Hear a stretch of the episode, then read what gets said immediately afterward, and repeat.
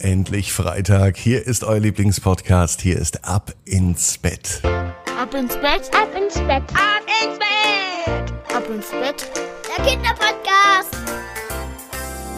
Ich bin Marco. Schön, dass ihr heute mit dabei seid. Jetzt geht's sofort los mit dem Recken und Strecken. Nehmt die Arme und die Beine, die Hände und die Füße und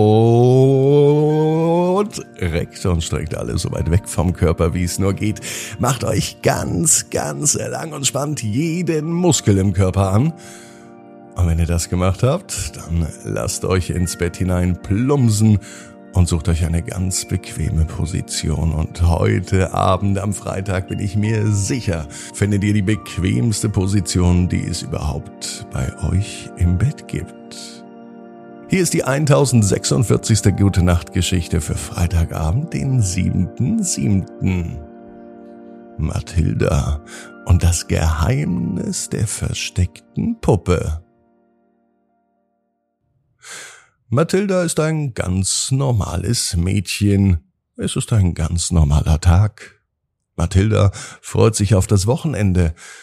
Dann wollen sie nämlich endlich einen großen Familienausflug machen.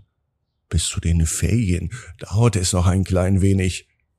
Aber ein Familienausflug, der ist so etwas wie ein kleiner Urlaub übers Wochenende. Aber heute ist erst Freitag und Mathilda hat noch zu warten. Also tut sie das, was sie am besten kann. Sie spielt. Hinter einem Regal entdeckt auf einmal Mathilde eine geheimnisvolle Puppe. Die Puppe sieht sehr alt aus, aber sie hat eine ganz besondere Ausstrahlung und Mathilda spürt sofort, dass es etwas Besonderes damit auf sich hat. Sie ruft sofort ihre besten Freunde Finn und Lena an und erzählt von ihrer Entdeckung. Was soll ich denn jetzt tun? fragt sie aufgeregt am Telefon. Es dauert natürlich nicht lang, bis Finn und Lena wissen, sie möchten mit dabei sein. Schließlich möchten sie das Geheimnis der Puppe lüften. Als die drei Freunde zusammenkommen, beschließen sie, zunächst in alten Büchern zu schauen. Sie fragen sogar ihre Eltern und den Nachbarn Herr Widinski, ob sie etwas über die Herkunft der Puppe wissen. Doch niemand hat die Puppe zuvor gesehen. Keiner kann dazu etwas sagen. Niemand weiß etwas. Mathilda, Finn und Lena lassen sich aber nicht entmutigen. Sie möchten das Rätsel lösen und beschließen auf eigene Faust weitere Nachforschungen anzustellen. Zunächst erkunden sie das Haus genauer und sie entdecken hier tatsächlich geheime Hinweise. Und diese Hinweise führen sie zu verschiedenen Orten im Dorf.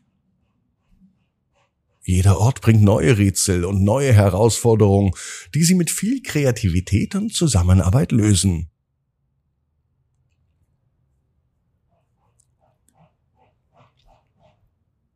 Es dauert eine Weile, doch dann gelangen Mathilda, Finn und Lena zu einem letzten Hinweis und der führt sie zu einem geheimen Versteck.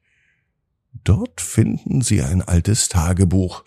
Eigentlich ist es gar kein ganzes Tagebuch mehr, sondern nur noch eine Seite. Es ist in einem Baumhaus versteckt.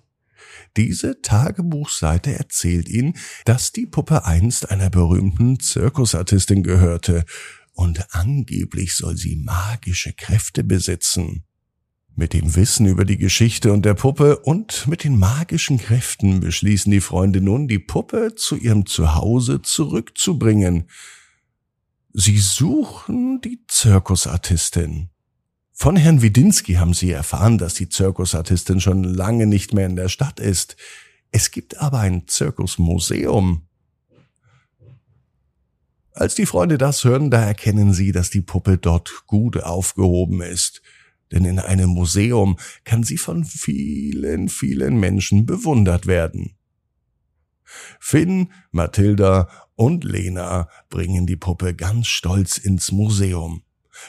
Die Museumsleiterin kennt diese Puppe, zumindest von Erzählungen. Viel hat sie von ihr gehört und sie kann ihren Augen nicht trauen, dass es nun wahr wurde, dass die Puppe endlich da ist.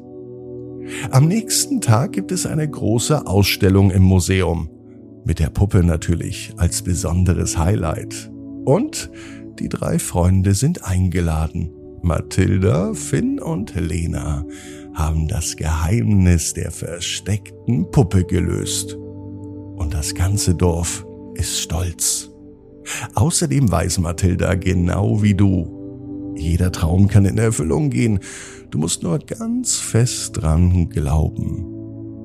Und jetzt heißt's, ab ins Bett, träum was Schönes. Bis morgen, 18 Uhr.